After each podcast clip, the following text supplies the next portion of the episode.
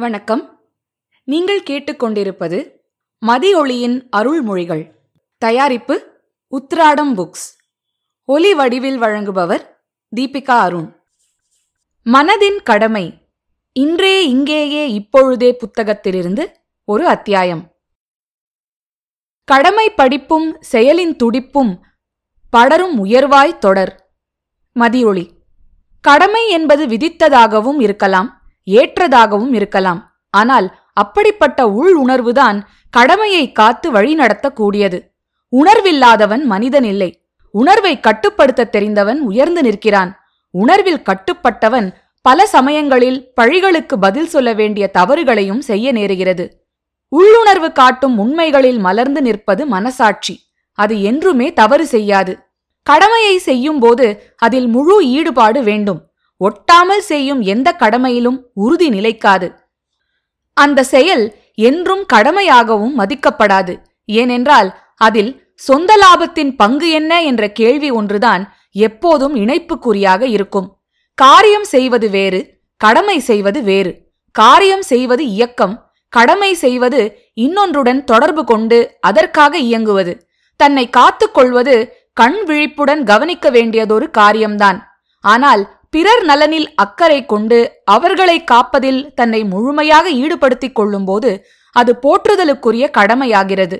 விதித்த கடமைகள் எடுத்துச் சொல்லாமல் நம்மை இயங்க வைக்கின்றன. பேசும் சொல்லில் பிணையும் அன்பும் ஒரு கடமைதான். அடுத்தவரை அது நம்பால் ஈர்க்கிறது. பிரிந்த உதடுகளில் நிறைந்த புன்னகையும் ஒரு கடமைதான். அடுத்தவருடன் பேசாமலேயே அது பல பேச்சுக்களை பேசுகிறது. ஒருவரை சந்திக்கும் போது நலமா என்று விசாரிக்கிறோம். அதுவும் ஒரு கடமைதான். பிறர் நலனில் மிகுந்த அக்கறை கொண்டுதான் அந்த கேள்வி பிறந்தது என்று முழுமையாக சொல்ல முடியாது. இந்த வெறும் பழக்கம் கூட விதித்த கடமையாக இருக்கிறது. இந்த கடமையால் விற்பதோ வாங்குவதோ எதுவும் இல்லை. உபச்சார சொற்கள் எல்லாமே கடமையாக விதிக்கப்பட்டிருக்கின்றன. உள்ளார்ந்த உணர்வு அதில் அதிகம் இல்லாத போதும் சொல்லார்ந்த சுகம் அதை தொட்டுக்கொண்டேதான் இருக்கிறது. அந்த உபச்சார சொல் சொல்லப்படாத போது அது ஆணவத்திற்கு அடையாளம் காட்டப்படுகிறது. ஏற்ற கடமைகள் ஏராளம் ஏராளம். பெற்றவர் சுற்றம் நட்பு என்று இந்த கடமைகள் பெருகிக் கொண்டே போகின்றன. ஆனால் இதை பற்றி எண்ணினால்தான் இந்த கடமைகளும் எழுந்து நிற்கின்றன. சம்பந்தப்படுத்திக் கொள்ளாமல் தட்டிக் கழிக்கும் போது பின்னால் எதிர்கொள்ளப் போகும் மற்றொரு கேள்விக்கு இது விடையாக அமைந்து விடுகிறது. கடமையிலிருந்து விலகி நிற்பது விவேகம் அல்ல உடமையிலிருந்து நாம் விலகி நிற்பதில்லை உரிமையிலிருந்து நாம் விலகி நிற்பதில்லை மடமையிலிருந்து நாம் விலகி நிற்பதில்லை கலக்கத்திலிருந்து நாம் விலகி நிற்பதில்லை கற்பனையிலிருந்து நாம் விலகி நிற்பதில்லை கடமையிலிருந்து மட்டும் ஏன் நாம் விலகி நிற்க வேண்டும்? இயன்ற கடமையை செய்யும் போதுதான் இயலாத கடமையும் எளிதாகி விடுகிறது. ஏனெனில் எல்லா கடமைகளையும் ஏற்படுத்தி வைத்துள்ளவன் இறைவன். அவனுடைய கட்டளைகளைத்தான் நாம் செயல்படுத்தி வருகிறோம். சொல்லாமல் சொல்லும் அவன் சொற்கள்தான் சொந்தங்களை தோற்றுவித்துள்ளன. காணாமல் தரும் அவன் காட்சிகள்தான் கருணையாக கனிந்துள்ளது. தெரியாமல் அவன் வைத்த திருப்பங்கள்தான் நமது பாதையை செம்மைப்படுத்தி இருக்கிறது. இந்த கடமைகளுக்கு இட்டு வைக்கப்பட்டுள்ள எல்லை கோடு எதுவரை என்று மனம் எண்ணி பார்க்கிறது. எல்லையே தெரியாத போது எதுவரை என்று எதை நிர்ணயிப்பது? நல்ல ஆரோக்கியத்துடன் இருக்கும்போது மனம் நம்பிக்கையை தளர்த்துவதில்லை. நாம் தான் இவ்வளவு கடமைகளையும் செய்யப் போகிறோம். இன்னும் செய்ய வேண்டிய கடமைகளும் நமக்காக காத்திருக்கின்றன.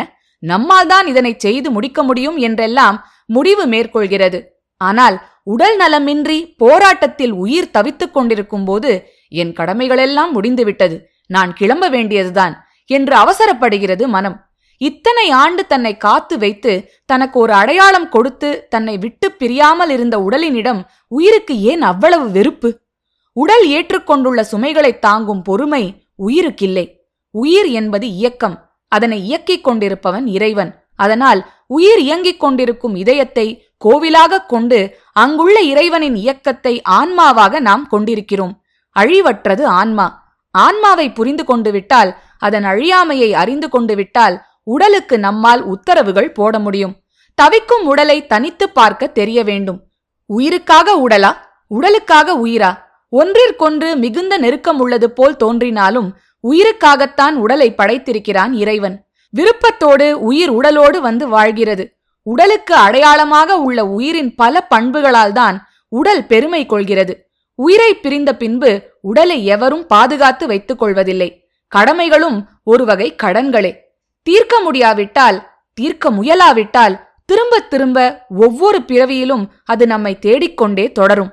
அச்சமும் ஆசைகளும் அசத்தியங்கள். அவற்றை நம்மோடு ஐக்கியப்படுத்திக் கொள்ள வேண்டாம். சத்தியத்தை பற்றி கொள்ள இன்றே சங்கல்பம் செய்து கொள்வோம்.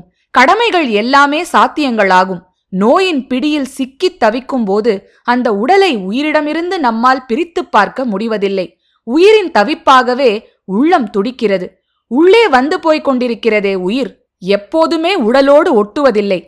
உயிர் பிரிந்த பின்பு அந்த உடலுக்கு எந்த உபாதைகளும் ஒட்டு உறவும் இல்லை. எரிந்த பின்பு எதுவுமே மிஞ்சாத உடலில் ஏன் நாம் இவ்வளவு பற்று வைத்திருக்கிறோம்? நம்மையும் பிறரையும் பிணைக்க இறைவன் சில காலம் இந்த இதயத்தினுள் வந்து தங்கியிருக்கின்றானே. அநீத நன்றியுணர்வில்தான் நாம் இந்த உடலை நேசிக்கிறோம்.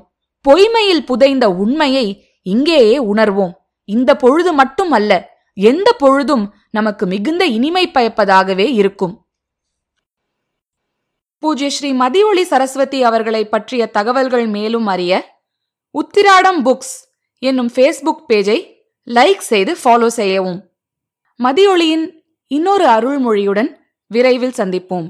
நீங்கள் கேட்டுக்கொண்டிருப்பது மதியொளியின் அருள்மொழிகள். தயாரிப்பு உத்திராடம் புக்ஸ். ஒலி வடிவில் வழங்குபவர் தீபிகா அருண்.